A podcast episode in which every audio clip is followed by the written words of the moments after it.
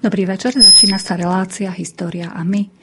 Rok 2021 je rokom výročí Mukačevskej eparchie. Tá je matkou grecko-katolických cirkví na Slovensku, v Čechách, v Maďarsku, ale aj v Spojených štátoch amerických a slovenskej eparchie v Kanade. Uplynulo 250 rokov od jej kanonického zriadenia a 375 rokov od Užhorodskej únie.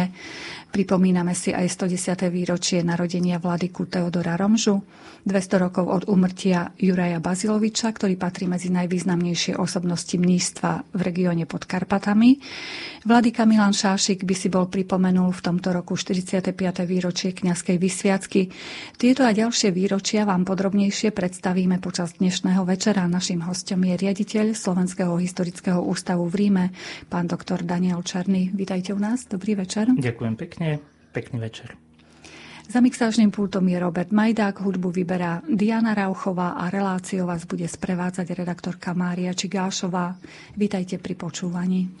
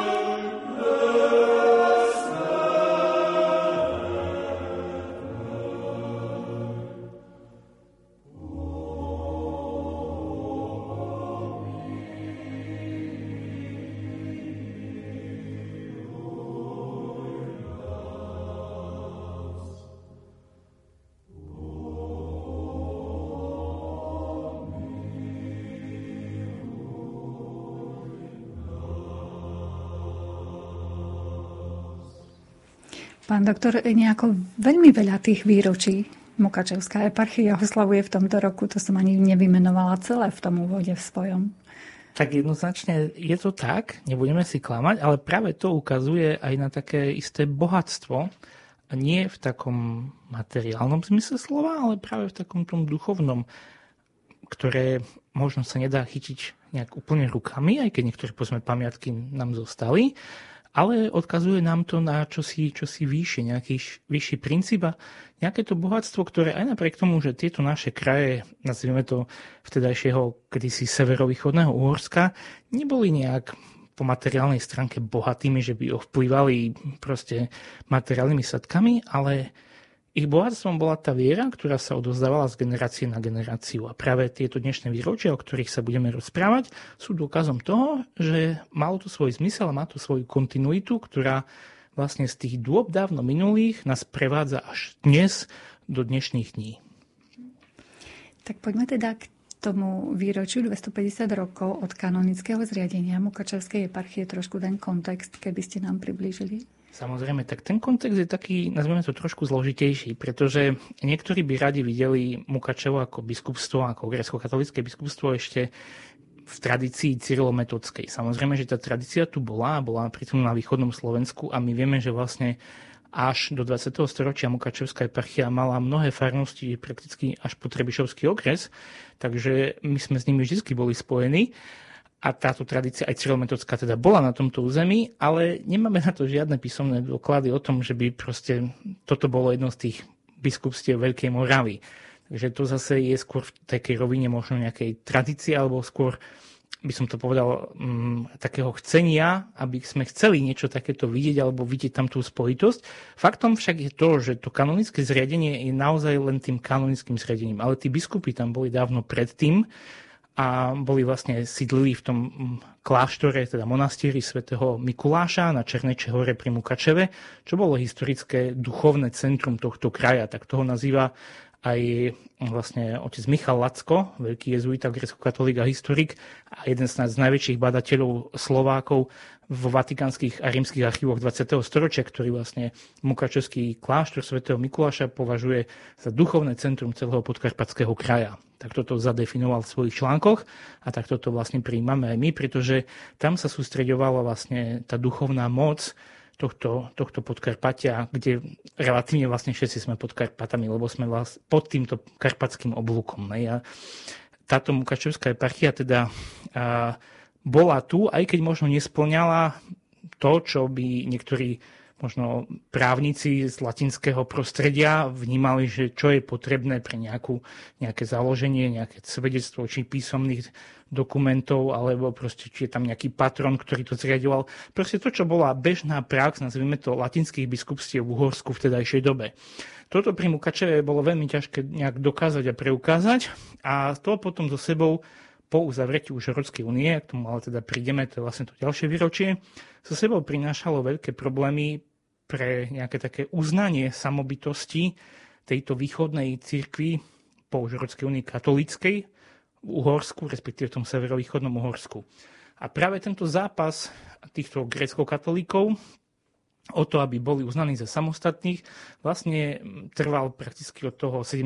storočia až po, po kvázi koniec 18. storočia, kedy vďaka, a, nazvime to, priazni a láskavosti cisárovny Márie Terezie, respektíve cisárovnej a kráľovnej Márie Terezie, lebo vieme, že bola teda aj uhorskou kráľovnou a my sme boli vtedy súčasťou Uhorska, bola nakoniec po veľkých, hm, to, ťahaniciach a, a problémoch finálne pápežom erigovaná, hm, erigované biskupstvo, ktoré teda dnes nesie názov Mukačevská eparchia, a toto biskupstvo teda vzniklo papežskou bolo v roku 1771, čo je relatívne dosť neskorý dátum, ale znova opakujem, tí biskupy a tá tradícia toho, že títo východní kresťania mali svoju hlavu práve v tomto Mukačeve, tu bola niekoľko storočí. Vlastne však prvý biskup sa spomína už, už dávno, dávno niekoľko storočí predtým, ale z tej formálnej stránky a z tej stránky toho, aby to všetko bolo tak, ako má byť hľadiska cirkevného práva, hlavne teda hľadiska katolického cirkevného práva. Toto sa dokázalo až na konci 18. storočia, kedy vlastne Mukačevská eparchia, teda vtedajšie Mukačevské biskupstvo, bola finálne zriadená. Ona vlastne potom aj preniesla si sídlo, takže dneska hovoríme síce o Mukačovskom biskupstve, ale sídlo je už vyše 200 rokov v Užhorode, tak je to pre niekedy pre tých ľudí také trošku metúce, že teda hovoríme o Mukačove a stále sme v Užhorode a tak ďalej, ale spájajú nás s nimi vlastne spoločné dejiny. Ako som už povedal, až do 20. storočia Mukačevský biskup mal právomoc nad veriacimi východnými, teda východnými katolíkmi, ktorí žili aj na našom území, skutočne prakticky až skoro po Košice. A títo neboli len veriaci, ale vlastne aj kniazské povolania mnohé sa rodili, vyrastali tu. Bol tam určitý, mm, bola tam určitá duchovná výmena, duchovné obohacovanie. Rovnako tak vlastne sme dedičia nielen teda tej tradície Užhorodskej únie a Mukačevského biskupstva, ale aj celých tých, mm, nazvime to, tých duchovných prameňov a pokladov tejto podkarpatskej tradície, ktorá tu bola. A to nie sme len my, ako povedzme Košické biskupstvo dnes, alebo Prešovské arcibiskupstvo, alebo Bratislavská eparchia, ale toto samotné Mukačevské biskupstvo vlastne dneska má svoje céry duchovné, nazvime to tieto biskupstva, eparchie, exarchaty po celom svete. Vlastne Maďarská grecko-katolická církev je takisto už ako Slovenská na metropolitnej úrovni má tri biskupstva, má biskupstvo Hajdúdorok, Niereďháza a biskupstvo Miškolc, alebo Miškovec teda po slovensky. Rovnako hm, grecko-katolická církev USA je Pittsburghská metropolia vlastne so štyrmi biskupstvami. Máme slovenskú eparchiu svätých Cyrila Metoda v Kanade. Križevacká eparchia v dnešnom Chorvátsku vlastne má časť veriacich, ktorí tiež pochádzajú vlastne z našich krajov a prišli tam po vyhnaní Turkov vlastne na konci 18. storočia, rovnako eparchia Sv. Mikuláša v ruskom Keresture a respektíve teda v Novom Sade, už po Novom, kde je katedrála, tak všetci títo sa hlásia ku tomu odkazu Mukačevského biskupstva, rovnako tak robíme aj, aj my tu na Slovensku. A Mukačevo je pre nás matkou, ku ktorej zhliadáme a z ktorej čerpame inšpiráciu a ktorú považujeme nechcem to povedať za prototyp dnešnej európskej spoločnosti, ale poviem to opisom. Mukačevské biskupstvo nebolo nikdy biskupstvom jednej národnosti, jedného národa. Vždycky na tom území proste bol, bol mix a to nám dosvedčil už Mukačevský biskup Sergej roku 1604, keď hovorí o tom, akých má kňazov a vlastne tým pádom aj veriacich a spomína aj Srbov, spomína Slovákov, boli tam Rumúni, sám biskup Sergej bol Rumun. A toto je čosi, čo, čo ukazuje to, že keď spája človeka viera v Boha, potom ten národnostný aspekt nie je až taký dôležitý. A keď sa nad tým tak zamyslíme, v niečom to vlastne ukazuje hodnoty, ktoré vyznávame stále aj dnes a nie je to o nejakom nacionalizme, ale je to o tom, že v tom Kristovi hľadáme to, čo nás, čo nás zároveň spája. Takže k tomu, prečo je z môjho pohľadu aj, aj také správne a hodné si pripomenúť aj túto mm, našu mm, kvázi matku, ktorá síce dnes je za hranicami Slovenska, ale stále sú tu väzby a to dokumentuje aj práve minulý roku zomrelý biskup Šáši, ktorý zo Slovenska pôsobil tam, ale nebol jediný samozrejme. A tá výmena, teda to obohacovanie vzájomné stále trvá. Aj teraz tam pôsobia e, treba z biskupy, alebo teda nejaký taký hodnostári grecko-katolícky v, Mukač, v Užhorode, teda v Mukačovskej eparchii z iných e, národov a národností ako ukrajinskej? E, určite áno, pretože v rámci e, samotného Mukačovského biskupstva aj dnes je ustanovený synkel, teda vikar pre veriacich maďarskej národnosti, keďže ich je tam celkom dosť je tam dekanát pre rumunských grecko-katolíkov a pôsobia tam napríklad kancelár biskupstva je otec Makari Marian Medvič, ktorý je vlastne občanom Slovenskej republiky, hej, rodak z Medzilaborec. Mm, takže stále tieto väzby tu sú. Rektor seminára terajší, ktorý je teda otec archimandrita Pavlo Petro Bereš, ten hovorí plynule po slovensky, lebo predsa len študoval, aj tu študoval potom v Olomouci. A tieto väzby a tieto, tieto vzájomné vzťahy tu stále boli a sú. Že stále pretrváva vlastne takýto vzťah. Len tak úplne na okraj. Prečo je vlastne to sídlo v Užhorode? E, Mukačevskej eparchie? No ono to, to, to má viacero dôvodov. Jedno z nich je aj to, že Mukačevská eparchia až do svojho, svojho delenia začiatkom 19. storočia po smrti biskupa Andreja Bačinského bola veľmi, veľmi rozsiahlou a, a bolo tam viacero tendencií, nazvime to tak, že A kedysi tí biskupy boli automaticky súčasne aj mníchmi, teda boli súčasťou tej komunity v tom kláštore svätého Mikuláša, v tom monastieri. Ale neskôr sa začali stávať biskupmi aj ľudia, ktorí neboli mnísi. A teraz prichádzalo k takým menšiemu nedorozumeniu, teda kto má právo a kto nemá, tu je kláštor, tu je biskup, rytmus života je predsa len iný pre biskupa, ktorý musí byť činný a ten kláštor, ktorý predsa len viac tý, ten kontemplatívny. A súčasne vlastne na konci 18. storočia dochádza ku likvidácii rehole jezuitov a vlastne ich vtedajšie kolégium, ktoré bolo v Užhorode, aj s chrámom, vtedajším kostolom toho kolegia, sa stáva teda biskupskou rezidenciou s e, katedrálnym chrámom. Samozrejme po istých prestavbách, po úpravách pre východný obrad a tak ďalej, ale vlastne bolo tu taká zhoda okolností, že teda sa to sídlo posunulo ďalej na západ, ale tým pádom aj bližšie ku tým vzdialenejším veriacim. Predsa len vtedy farnosti biskupstva prakticky siahali až po hore Hronie, po Spiš, takže predsa ten Užhorod bol aj o čosi bližšie, takže aj z tej logistiky, ale nie len samozrejme, ale aj to, že vlastne predsa len Užhorod bol na území, ktoré bolo viac predsa len katolíckejšie ako ako biskupy 17. storočia a začiatku 18. ktorí museli zapasiť aj s a, protestantskými feudálmi. A, takže malo to teda viacero rovín, prečo sa to presunulo, ale je to, je to, bolo to vnímané teda, že je to na prospech veci.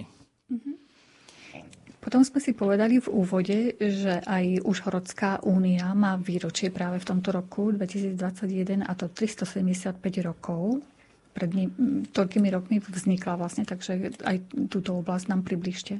Tak už Európska únia ako taká je jedným z tých najväčších uh, milníkov východného kresťanstva pod Karpatami, práve kvôli tomu, že vtedy vlastne došlo k začiatku, a to samozrejme bol proces, ale vtedy mal ten svoj začiatok, kedy vlastne na sviatok svätého Juraja sa zvyčili pardon, grecko-katolíckí kňazi v Užrode a, a vlastne podpísali katolícke vyznanie viery pred rímsko-katolickým biskupom, čo z okolností bolo nedávno pripomenuté pri samotných oslavách v Užhorode, kedy na pozvanie sidelného vladyku Nila Luščáka, teda sidelného apoštolského administratora, pardon, aby som to dal na mieru, Mukačevské prchie prišiel pomocný eh, biskup Mukačevskej rímsko-katolíckej diecezy a on sám to tak pripomenul svojej kazni, že tak ako kedysi vlastne takáto spolupráca oboch obradov katolíckej cirkvi a dala vznik tejto Európskej únie, tak aj dneska si to tak pripomíname a vlastne e, podporujú sa na tom podkarpatí navzájom. A táto už Európska únia e, je trochu špecifická aj v tom, že vlastne nie je tam podpísaný žiaden biskup. Sú to podpisy teda len kňazov, ale pravda, my vieme aj z tej korešpondencie, aj z rozličných archívnych výskumov alebo prameňov, že teda potom následne teda máme biskupov, ktorí sú už teda uznaní a sú vnímaní ako katolíckí biskupy.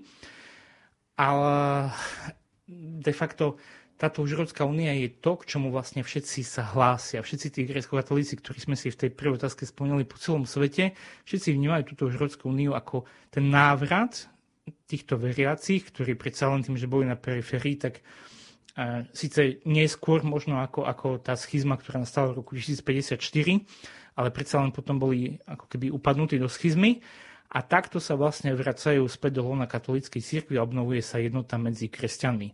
Samozrejme, že aj dnes sa nájdú námietky, že to nebolo teda len z nejakých týchto uh, zbožných úmyslov, teda vypočuť modlibu spasiteľa, aby všetci jedno boli, ale že tam hrali teda uh, určitú rolu aj napríklad otázky sociálneho zabezpečenia duchovenstva, rovnako tak um, práve rozličné protestantské tlaky feudálov, kde bola veľká snaha vlastne týchto vtedajších pravoslavných obrátiť na protestantizmus a vyslovene až kalvinizmus. Ale uh, nie je to len vždy jeden faktor. Hej? Ale ten, toto zjednotenie, ktoré nastalo, a nastalo aj vďaka katolíckej rodine Drugetovcov a vlastne na ich územiach hlavne sa ujalo, Áno, zobralo si pozme inšpiráciu aj vo, zo vtedy už existujúcej Brezlitovskej únie od našich severných susedov, vtedajšia republika dvoch národov, respektíve Polsko-Litovské veľkokniežatstvo, ale bolo urobené teda tu, na našom území a do dejín vošlo ako, ako zjednotenie s názvom Užhorodská únia, ktorá teda a, potom znamenala to, že prakticky v priebehu nejakých 100 rokov, hlavne teda zásluhou mnohých významných osobností, ktorí tu boli, napríklad biskup Jan Jozef de Camelis, ktorý upevnil tú úniu. Prakticky v 19. storočí sa pravoslavní na území Uhorska spomínajú skutočne, teda severovýchodného Uhorska iba, iba veľmi okrajovo. Takže to potom svedčia o tom, a nemáme nejaké známy, že by sa to dialo násilne, alebo že by to proste dochádzalo k nejakým mm, povstaniam na podporu toho, že a tu na niekto prevádza násilne týchto pravoslavných katolickú vieru, bolo to viac menej spontánne. Samozrejme, trvalo to dlhšie, boli tu aj od, rozličné hnutia odporu, ale išlo to, že postupom vlastne tá únia sa tu udomacnila a vlastne 19. storočie znamená, znamená rozkvet nebývalý práve týchto grecko-katolických cirkví vtedajšieho Mukačeva a Prešova. Čiže čo sa presne pred tými 375 rokmi udialo? Bol podpísaný ten dokument? Bol podpísaný že... ten dokument, ktorého pravda, otázka tej autenticity, že či máme ten originál alebo nemáme, to je potom na nejakú ďalšiu debatu. Podporúčam určite oca uh, Juraja Gradoša, ktorý ano, urobil v tomto... Vlastne áno, jeden list. objavil jeden list, ktorý teda súvisí s touto tematikou. Samozrejme napríklad a už nám mnou spomínaný otec Michal Lacko vlastne celý doktorát venoval práve už zavretiu Európskej únie a kde vo vatikánskych archívoch našiel množstvo dokumentov, ktoré teda sú súčasťou tohto doktorátu. Ale to, ten sumár vlastne sme si povedali, že teda stretli sa títo duchovní, 63 duchovných a podpísali vlastne katolické vyznanie viery a teda sa prihlásili ku tomu, že sú byť súčasťou katolíckej cirkvi na základe samozrejme Mm, oni si tam dali teda tri podmienky a to teda bola, bolo zachovanie vlastného obradu, možnosť voľby vlastného biskupa a tá tretia teda boli, boli sociálne to sociálne zabezpečenie na úrovni alebo respektíve rovnocenné s latinským duchovenstvom. Uh-huh. A ako reagovala tá druhá strana, Vatikán, myslím, že teda je tu skupina ľudí, ktorá chce byť... No to je také možno trošku svojské, pretože nemáme veľmi veľa záznamov o tomto mm, z momentu uzavretia únie zo strany Vatikánu. Samozrejme, on sa to potom neskôr už spomína a sa odvolávajú na niektoré dokumenty, ktoré sme tu dnes vlastne nenašli. Ale je zmene tá doba vtedajšia prijala e, zjednoteniu východných pravoslavných kresťanov s katolíckou církou. To vlastne nebola jediná únia, nazvieme to tak. Už sme si spomínali, že to bola Brezlitovská únia z roku 1596 potom dochádzalo až vlastne do 19. storočia k ďalším parciálnym čiastkovým uniám. Bola povedzme únia Chorvátov, respektíve pravoslavných Srbov dole na juhu s katolíckou církvou, potom ešte vlastne v polovici 19. storočia Macedónci, respektíve Bulhári čiastočne sa zjednotili s katolíckou církvou, rovnako tak aj, aj na východe, medzi, na Blízkom východe, teda medzi Arabmi rozličnými a rozličných obradov, či maronitu alebo melchitu, dochádza k zjednocovacím procesom. Takže toto bol, bolo obdobie, ktoré veľmi prijalo týmto uniám a nazvime to týmto uniátom bez toho, aby sme to vnímali nejak handlivo, ako sa to sem tam v histórii e, vnímalo, alebo možno dneska niektorými aj vníma. Ale ide o to, že e, tieto tieto cirkevné spoločenstva, teda týchto grécko-katolíkov, ktorí, ktoré vznikli kvázi z hľadiska katolického pohľadu týmito zjednoteniami, bolo, boli vítané ako tí, ktorí sa navracajú teda do lona katolíckej cirkvi a obnovujú jednotu vlastne tak, ako to bolo myslené na začiatku. My budeme v tejto téme pokračovať, budeme ďalej hovoriť o výročiach Mukačevskej eparchie, ale až po hudobnom osviežení. Vážení poslucháči, ak máte nejaké otázky k tejto téme, môžete nám ich poslať formou SMS správy na číslo do Košíc 0914 186 229.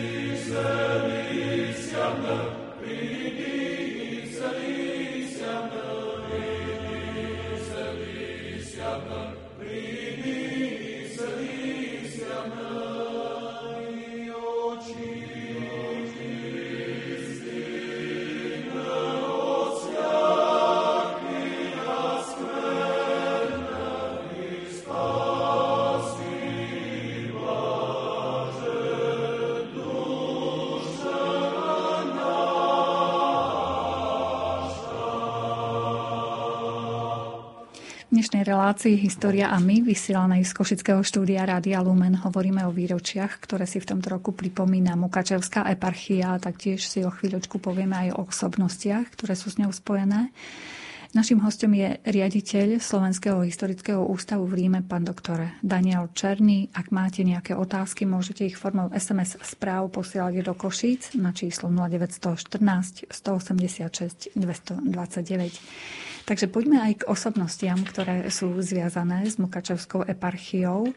Tým prvým je vládyka Teodor Romža, keby ste nám v krátkosti približili túto osobnosť.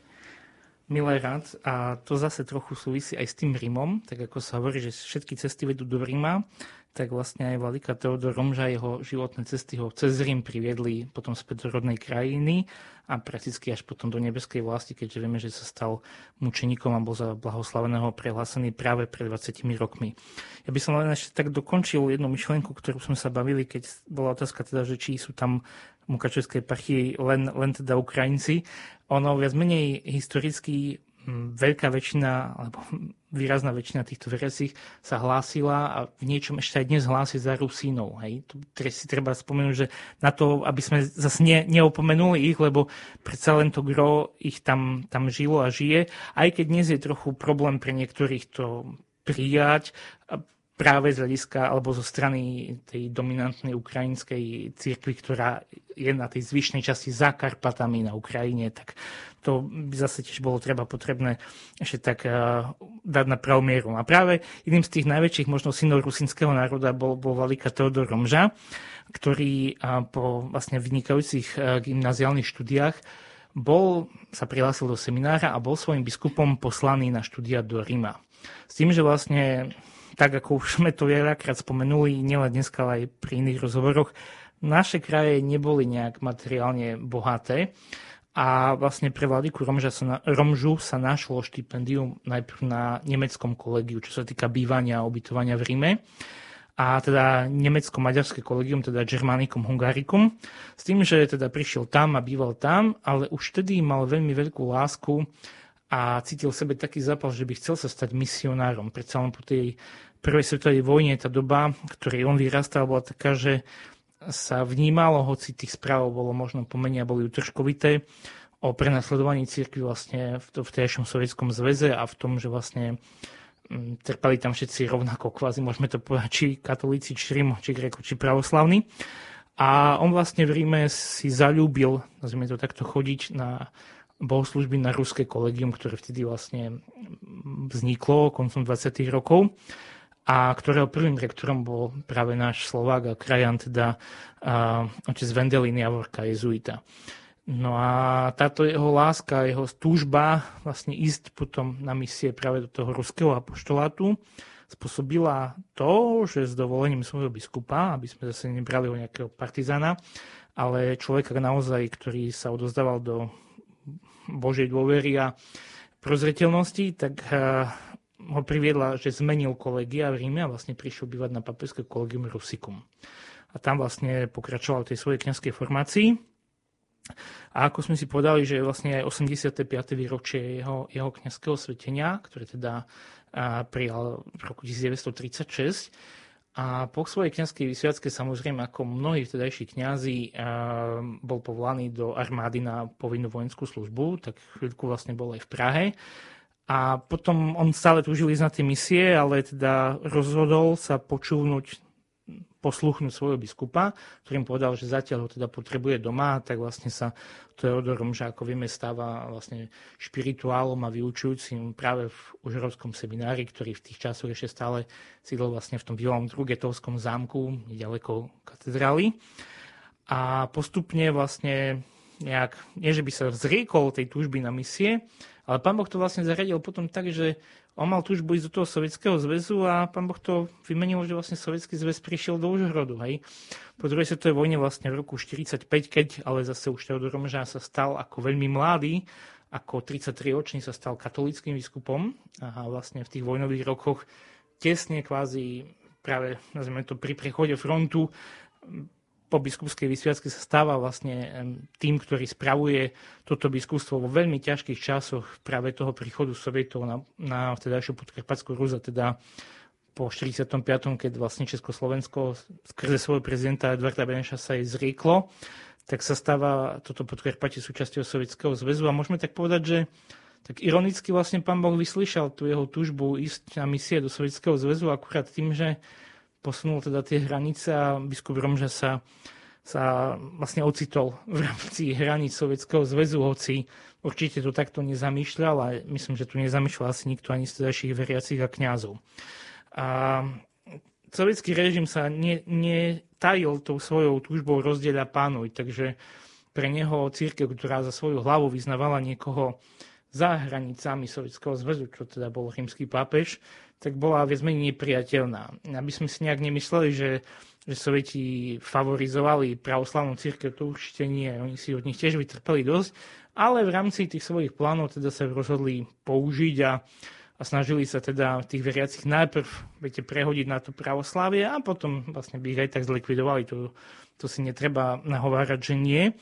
Ale biskup Romža tým, že mal veľmi dobrú formáciu z Ríma, tým, že on vždycky, keď aj vyučoval bohoslovcov, dával veľký dôraz na tú apologetiku, viete, na tú obranu katolictva, katolíckej viery, a tak on vedel veľmi dobre ako odpovedať na mnohé, mnohé tie útoky zo strany vtedajšej vládnej moci alebo ešte zastupcov armády, ktorí jeden čas vlastne mali pod správou po príchode frontu do Podkarpatie.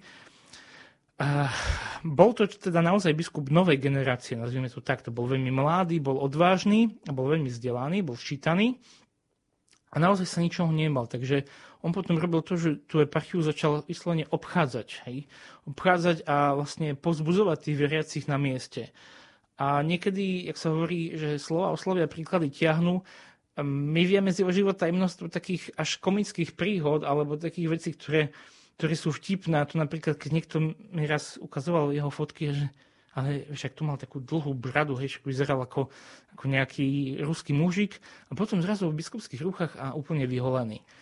No a ja som počul potom práve také svedectvo, že on práve prišiel do jednej farnosti, kde ľudia, a to je ten bradatý biskup, tak on už isto prešiel na pravoslavie. A on keď to počul, no nič, zavrel sa do kúpeľne a proste oholil a bol, dokázal veľmi jasne ukázať, že na ktorej strane stojí. A samozrejme, to je len taká vtipná príhoda na, od, na odreagovanie, ale e, to podstatou je, že zostal verný vlastne až do konca. Ešte pred pár rokmi vlastne žil posledný účastník tej jeho poslednej cesty, Vladiku Romžu, práve tu v Košiciach, otec Mašlej, otec Michal Mašlej, ktorý bol vtedy bohoslovcom, ktorý vlastne ho sprevázali na tej poslednej ceste, keď, ako vieme, vlastne došlo k tomu, k tomu atentátu na biskupa, biskupa Romžu, čo malo za následok potom prevoz do nemocnice a kde ho podľa všetkého teda otravila potom NKVD cez svojich ľudí uh, určitým plynom, ktorý vlastne spôsobil, spôsobil smrť biskupa. A prakticky od samého začiatku biskup bol vnímaný ako mučeník, ktorý svoj život vydal vlastne za, za svedectvo viery a vernosti z katolíckej cirkve svetému otcovi. Takže je to naozaj, a zase sme pri tých ďalších výročiach, mučeník Užhorodskej únie, mučeník vlastne um, nielen Mukačevskej parchy, ale celého toho jej odkazu, ktoré, ktoré zo sebou prináša vlastne to zjednotenie tých východných katolíkov v tomto priestore severovýchodného Uhorska. Ako ste už naznačili, uplynulo 20 rokov od jeho blahorečenia svätým otcom Janom Pavlom II. Jeho ostatky sa nachádzajú v katedrálnom chráme povýšenia svätého kríža v Užhorode. A taktiež si veriaci pripomínajú 30 rokov od navrátenia tohto katedrálneho chrámu do rúk grecko-katolíkov. Takže samé okrúhle výročia. No to jednoznačne a môžeme povedať, že predsa len mnohí grecko-katolíci na Slovensku mali šťastie na to, že v roku 1968 došlo aspoň na mnohých miestach, ako napríklad Prešov alebo Košice, aspoň k čiastočnému navrateniu. A teda v Košiciach sa striedalo Prešov viac menej tým, že pravoslavní mali svoj chrám už aj predtým, tak katedrála sa stala grecko-katolíckou, rezidencia nie, ale aspoň mali ten chrám.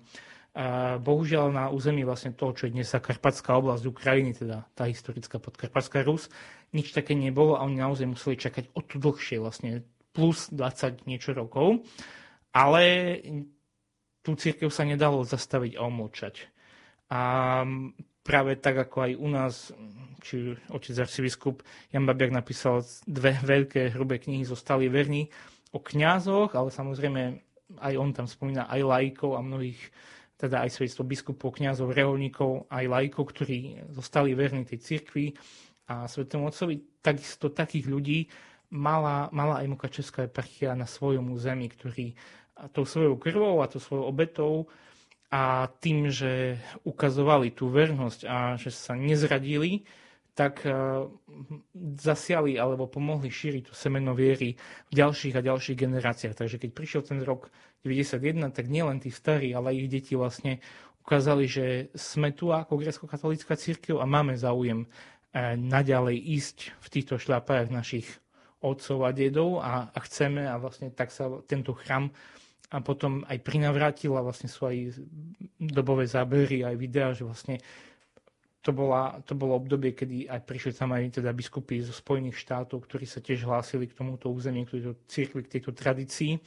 A boli to veľmi radostné roky. Tie prvé roky rokov 90. zo sebou sprevádzali taký um, budovateľský zápal, by som to až nazvala, takú eufóriu z toho, že církev môže dýchať v slobodnom svete zás a znova a aj vtedy vlastne prvé roky 90. rokov prinášajú aj to, že mnohí napríklad študenti Mukačevskej parchie prichádzajú na štúdia do Prešova, na teologickú fakultu do Prešova a takto vlastne sa znova obnovujú aj tieto väzby popretrhané a medzi našimi krajmi otcovia redemptori si zo Slovenska odchádzajú tam na misie vznik kláštor v Korleve rovnako aj viacerí iní kňazi išli či na tri roky alebo na niekoľko viac rokov pomáhať a, a vlastne budovať. A táto výmena trvala aj po vysviackej biskupa Šašíka v roku 2003, vlastne 6. januára 2003 bol svetený a mnohí kňazi potom prišli mu pomôcť budovať tie nové štruktúry, ktoré, ktoré tá církev potrebovala dobudovať, či ako prednášajúci do seminára, či súdny vikár, či ľudia na kurii,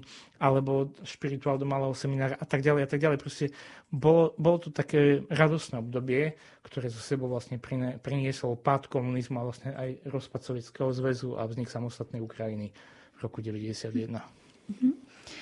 Ďalšou osobnosťou v súvislosti s výročiami Mukačevskej eparchie by sme mohli spomenúť mnícha Juraja Joannika Baziloviča.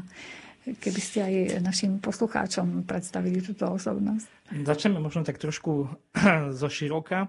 Ako sme sa rozprávali pred reláciou s pani moderátorkou, že niekedy sú také slova, že nikto nie je s prvkom vo svojej zemi, ale ja som ešte predtým povedal, že niektorí tak vnímajú, že tá tráva je vždy zelenšia u suseda ako u nás doma.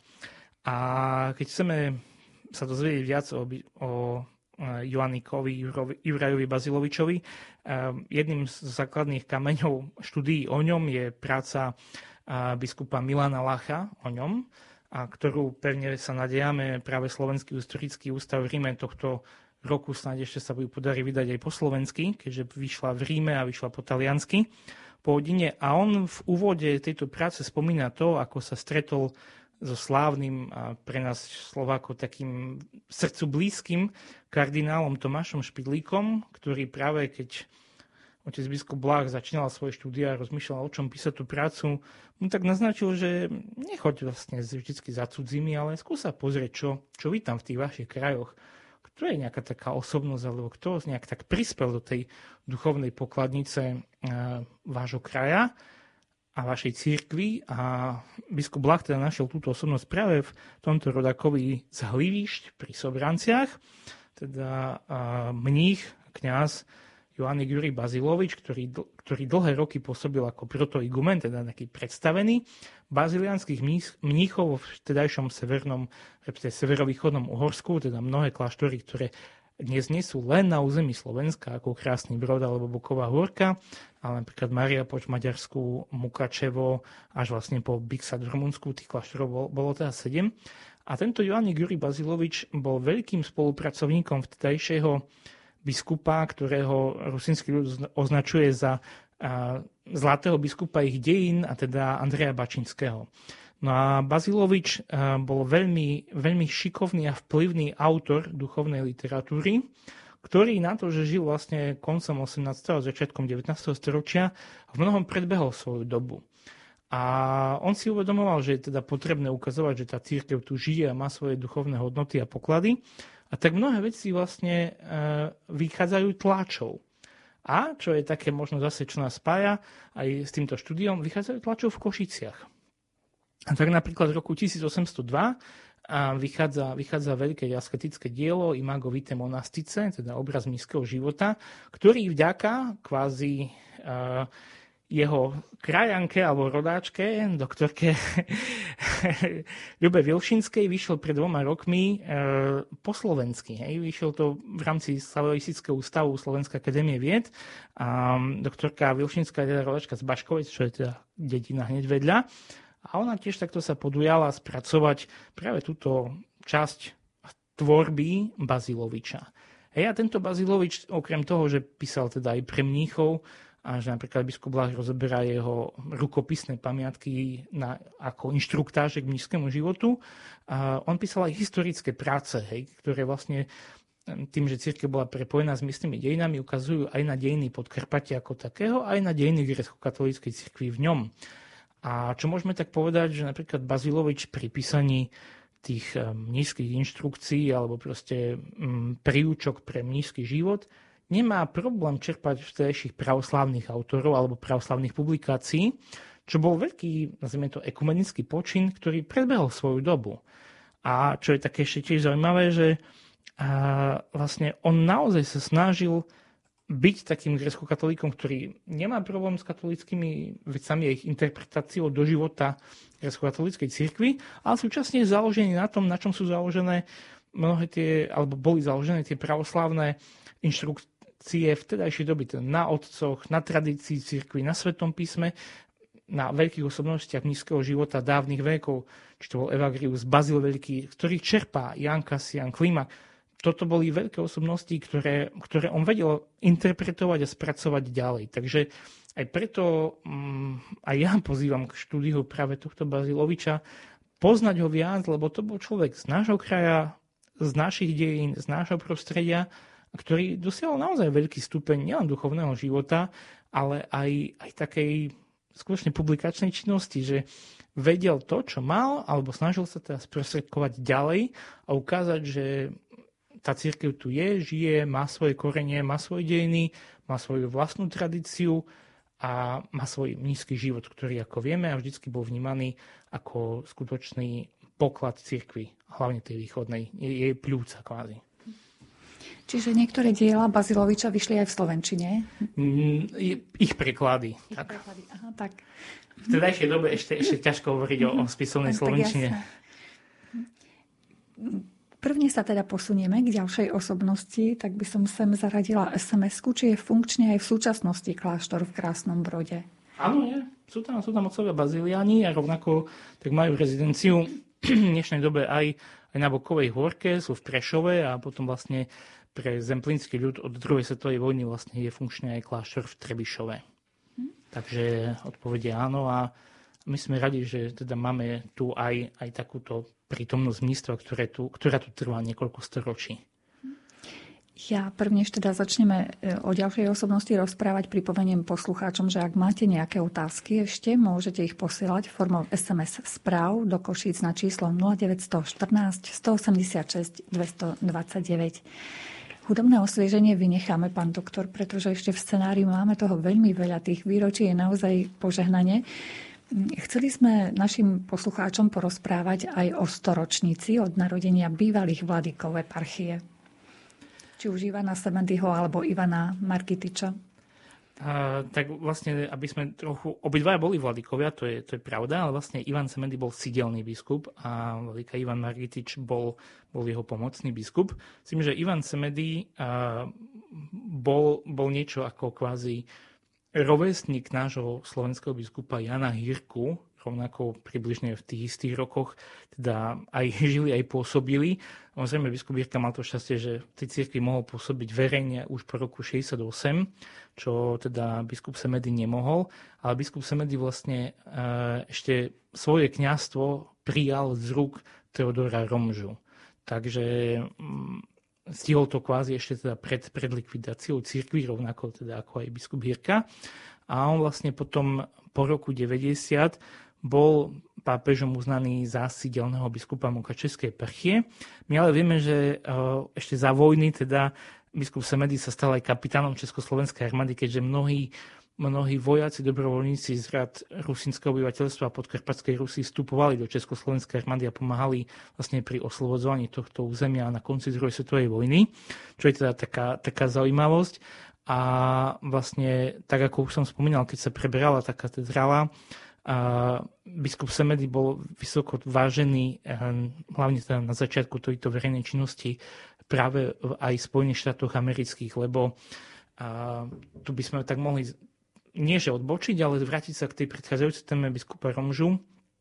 Tým, že církev na Podkarpatí bola vlastne zlikvidovaná a bola v ilegalite až do 90. rokov, tak mnohé iniciatívy na podporu tejto církvy a na možno mm, jej obranu práve prebrala Pittsburghská metropolia. A tak napríklad vlastne v polovici 80. rokov dochádza k tomu, že hoci napríklad taký Teodor Romža alebo naši biskupy Hopko a Gojdič neboli na území Ameriky prítomní fyzicky, nežili tam, nezomreli tam, tak oni otvorili beatifikačné kauzy, teda blahoreč- procesy blahorečenia týchto biskupov. Navyše ku nim prijatali aj, aj biskupa Chiru, ktorý bol vlastne tajným biskupom a potom zomrel v kazarskej Karagande, neviem. A oni to otvorili teda na území Ameriky a potom vlastne, keď, keď sa režim obnovil, alebo teda socialistický komunistický režim padol u nás aj na podkarpatskej Rusi, vlastne vrátili kvázi alebo posunuli tieto procesy blahorečenia späť na naše biskupstva. A tak vlastne Prešovské biskupstvo dostalo už rozrobený proces biskupa Gojdiča a biskupa Hopka a, a Mukačevo vlastne dostalo Teodora Romžu, ktorý bol prakticky za blahoslaveného prehlásený pár, roko, pár mesiacov predtým ako biskup Gojdič. Vlastne obidva boli za blahorečení svetým otcom Jánom Pavlom II, teda svetým dnes, dnes takisto svetým v nebi, ale mm, e, vlastne biskup Romža bol beatifikovaný počas návštevy svätého Cena Pavla II. V, na Ukrajine vlastne v lete 2001 a potom vlastne v Ríme začiatkom novembra 2001 bol biskup Gojdič spolu s otcom metodom Dominikom Trčkom, redemptoristom, a blahorečený samotným svetým otcom na námestí svätého Petra v Ríme. Takže toto je tiež taký, taká nejaká sa spojka s biskupom Semedym, že vlastne po jeho nástupe na post o, sídelného biskupa Mukačevskej eparchie a k tomu, že dostal vlastne biskupa potom Ivana Margitiča a Jozefa Holovača ako pomocných biskupov. A potom vlastne v roku 2001 na dva roky bol pomocným biskupom aj terajší biskup práve v eparchii uh, svätého, Mikula, svätého Mikuláša v Srbsku, teda biskup Ďura Džužar, bol takisto pomocný biskup pri biskupovi Semedim, takže je tu stále viete, to prepojenie tých krajov s našimi krajmi, s krajmi v Juhoslávii a tu som len chcel povedať teda, že tie, tie Američania veľmi pomohli s procesmi blahorečenia, ktoré vlastne naštartovali, začali zbierať tie svedectva, začali vypracovať tie dokumenty, ktoré sú potrebné k tomu, aby vlastne procesy blahorečenia vedeli v Ríme postupovať. Takže toto je znova aj to prepojenie s, tým, s tými krajanmi a bratmi a sestrami vo viere za morom. Mm-hmm. Predsa len v tom Pittsburghu bol slobodnejší svet preto prišli asi aj tie impulzy na blahorečenie. E, vieme, že pred 100 rokmi prišli aj sestry Baziliánky do eparchie. A, tak to môžeme vlastne povedať, že tiež to nie je nejaký ojedinelý jav, ale pred týmito 100 rokmi vlastne začína sa a, bolo to obdobie po prvej svetovej vojne, kedy vlastne tá vojna v mnohých ľuďoch zanechala um, také duchov, duchovný, duchovné rozhranie, nazvime to takto. To bola reálna situácia, keď mnohí sa vrátili či zmrzačení, alebo proste s tými hrôzami, s psychickými újmami. Mnohí sa z tej vojny nevrátili a prvá svetová vojna vlastne a jej dôsledky typu občianská vojna v Rusku vlastne spôsobili veľký, veľké rozbroje po celej stredovýchodnej Európe.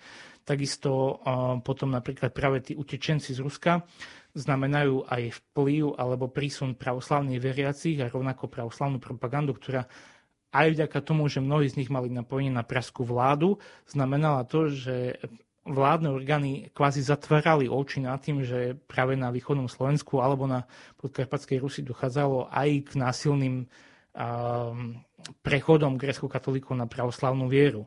A takto vlastne v snahe stabilizovať duchovný život a prichádzajú za a 100 rokov bude práve aj teraz príchod redemptoristov grecko-katolických, ktorí teda sú dneska.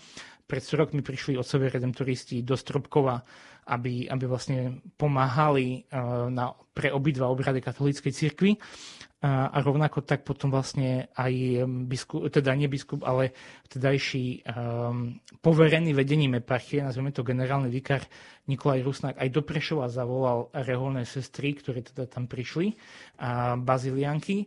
A potom biskup Godí zavolal sestry služobnice z Haliče a takto vlastne aj sestry bazilianky prichádzajú po prvej svetovej vojne práve v tých prvých rokoch a na pozvanie vlastne vtedajšej církevnej hierarchie, ktorá tiež si prešla svojim vývojom. My vieme, že vlastne po prvej svetovej vojne ako prešovský, tak aj mukačevskí biskupy, ktorí boli, teda prešovský Štefan Novák a, a mukačevský Anton, respektíve Antal Pap, sa zriekli svojich biskupstiev, vlastne stiali sa do Maďarska, keďže nevedeli sa zmieriť s tým, že vlastne zaniklo Uhorsko. Takže táto doba výrvaru so sebou priniesla aj tieto nové duchovné mm, povolania a rehole, ktoré teda prichádzajú, aby tú situáciu stabilizovali, aby vlastne priniesli takú obrodu duchovnému životu do týchto krajov. Takže treba to vždy hovorím vnímať aj v tom kontexte tých svetových dejín a lokálnych miestnych dejín, nielen cirkevných, lebo oni sa navzájom proste ovplyvňujú a ukazujú to, čo, čo sa vlastne dialo, čo vlastne bola potreba a ako sa ten duchovný život vtedy vyvíjal a čo potreboval. Takže bola to istá odpoveď na istú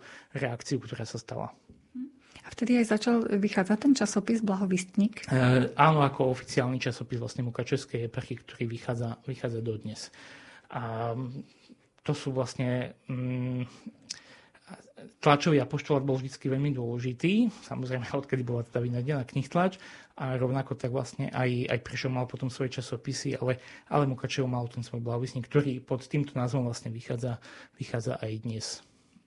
Ešte máme pár minút. Tu by sme mohli, e, tých pár minút by sme mohli venovať Vladikovi Milanovi Šašikovi. Začneme možno SMS-kou, ktorá znie asi takto. Kto teraz pôsobí vo funkcii v Užhorodskej eparchii, kde pôsobil Vladika Milan Šášik? No momentálne môžeme to nazvať poverený vedením eparchie, je bývalý Šašikov, teda biskupa Šašika, pomocný biskup Nilúšča, ktorý je teda mm, reholníkom a nie je sidelným biskupom, ale je apoštolským administratorom do ďalšieho rozhodnutia Svetej stolice. Takže on momentálne tú eparchiu vedie ako jej jej apoštolský administrator, čo vlastne bol aj biskup Šáši, keď nastúpil do svojej funkcie, lebo on sa mukačevským biskupom nestal hneď, bol takisto apoštolský administrator a po niekoľkých rokoch teda bol menovaný za sidelného biskupa. Aká bude situácia, tu ťažko povedať. V každom prípade vráťme sa späť k pôsobeniu biskupa Šašika, ktorý za tých nie celých 20 rokov, prakticky 17 rokov svojho pôsobenia, urobil veľmi veľký kus práce pre dobro týchto veriacich, ku ktorým fakt prišiel môžeme to nazvať komisionár, že pochopil ten odkaz Cyrila metoda, ísť, nechať to, to dobre, čo mali, že to bol vtedajší vrchol Byzancia sveta. A Cyril metod prišli ku nám do našich krajov. A biskup Šašik vlastne prišiel a pôsobil na Podkarpatí v rozličných farnostiach, predtým ešte na nunciatúre. A potom vlastne prišiel medzi greckou katolíkov a množstvo vecí, ktoré tam dnes sú, sú práve vďaka nemu, vďaka jeho entuziasmu, vďaka jeho, by som povedal, vízii a vizionárskému duchu, ktorý mal a ktorý vlastne sa nebal ísť možno niekedy fakt až na hranice svojich síl, ale proste staval, budoval, svetil, pozbudzoval, snažil sa a, pomáhať všetkým vrstvám svojich veriacich, ktorým boli zverení množstvo kňazov poslal na štúdia množstvo kňazov poslal, poslal za more práve späť do toho Pittsburghu pomáhať. A za neho bol vlastne blahorečený a, a prišli vlastne ostatky Teodora Romžu. Teda nie za neho bol blahorečený, ale za neho prišli ostatky Romžu späť do katedrály, kde sú v úcte, kde vlastne ich propagoval, utvoril alebo spolu organizoval niekoľko akcií, ktoré pomáhali práve takej tej jednote církvy pochádzajúcich z Hrodskej únie. Či v roku 2006 to bolo výročie a teda toho spevu, ktorý nás spája všetkých grecko-katolíkov z Hrodskej únie po svete, alebo v roku 2007 to bolo stretnutie biskupov práve pri príležitosti 60. výročia mučenskej smrti Teodora Romžu, keď prišli biskupy z Ameriky, e, skutočne až kvázi, kvázi z Arizony a prišli, prišli do, do Užhorodu a vlastne boli medzi ľuďmi, stretávali sa, modlili sa spolu. Takže to boli, to boli veľké veci, ktoré biskup Šašik tam vykonal a koľko kňazom posvetila, ako to len pán Boh mu odplatí, veríme pevne. Mm-hmm. Preto ho spomíname, že uplynulo by 45 rokov od jeho kňazskej vysviacky a vlastne aj 25 rokov od kňazskej vysviacky Vladiku Nila. Už je tu otázka len na kratučku odpoveď. Aj osobne ste poznali Vladiku Šašika? Mm, poznali, pretože pri mojich štúdiách v Ríme vlastne on do Ríma často prichádzal, pretože vybavoval mnohé veci a stretli sme ho aj, aj na podkarpatskej Rusi samozrejme, aj, aj keď chodil na Slovensko a myslím si, že to, ako mnohí na začiatku, keď tam prichádzal, boli možno, skep- a nie že skeptickí, ale mali také obavy, či to zvládne, tak prekonal všetky očakávania. A z, tých, z toho osobného poznania ja by som si tak dovolil možno práve na záver na také humorné odľahčenie a jednu príhodu, ktorú nám on sám rozprával. A to súvisí s tým, že predsa len v slovenčine a v ukrajinčine niektoré slova znejú inak. A on stále spomína na to, ako ešte v časoch, keď pôsobil v Kieve na nunciatúre, veľmi prosil sestričky, že on by tak rád mal na nejaký čerstvý chlieb ale čerstvý po slovensky nie je to isté, čo čerstvý po ukrajinsky. A pre nich vlastne čerstvý, ten náš by bol svieži, ale čerstvý taký znamenal suchý chlieb. Takže on si ho stále žiadal a tie sestričky, on potom nám rozprával sám, že a tie sestričky už hovorili, však my už to už na radiatore ho sušíme a stále mu není dosť čerstvý. Takže to, je to taká skôr humorná vec, ale ja si myslím, že tak ako sa hovorí, že o mŕtvych len v dobrom, myslím, že by bol veľmi rád, keby aj toto odznelo, pretože my sme ho zažili mnohokrát ako človeka osmievavého, ako človeka modlitby, ako človeka, ktorý, ktorý sa proste vedel prihovoriť a, a poznal skutočne veľa ľudí po mene. Takže to je taká možno moja spomienka na biskupa Šašíka. Myslím, že aj naši poslucháči si na neho spomenujú, pretože bol e, niekoľkokrát aj hosťom u nás v Košickom štúdiu Rádia Lumen vo vysielaní. Keďže čas, e, ktorý bol vyhradený pre naše dnešné stretnutie pred mikrofónom uplynul, už sa len rozlúčime s poslucháčmi. Dnes sme vám predstavili niektoré zaujímavé výročia, viažúce sa k Mukačovskej eparchii a k osobnostiam, ktoré v nej pôsobili. Našim hostom bol riaditeľ Slovenského historického ústavu v Ríme, pán doktor Daniel Černý. Ďakujem veľmi pekne za zaujímavé informácie. Ďakujem veľmi pekne. Vám, vážení poslucháči, ďakujeme za pozornosť. Hudbu vybrala hudobná redaktorka Diana Rauchová, za mixážnym pultom bol kolega Robert Majdák a reláciu vás sprevádzala redaktorka Mária Čigášová. Želáme vám pekný večer. Iženej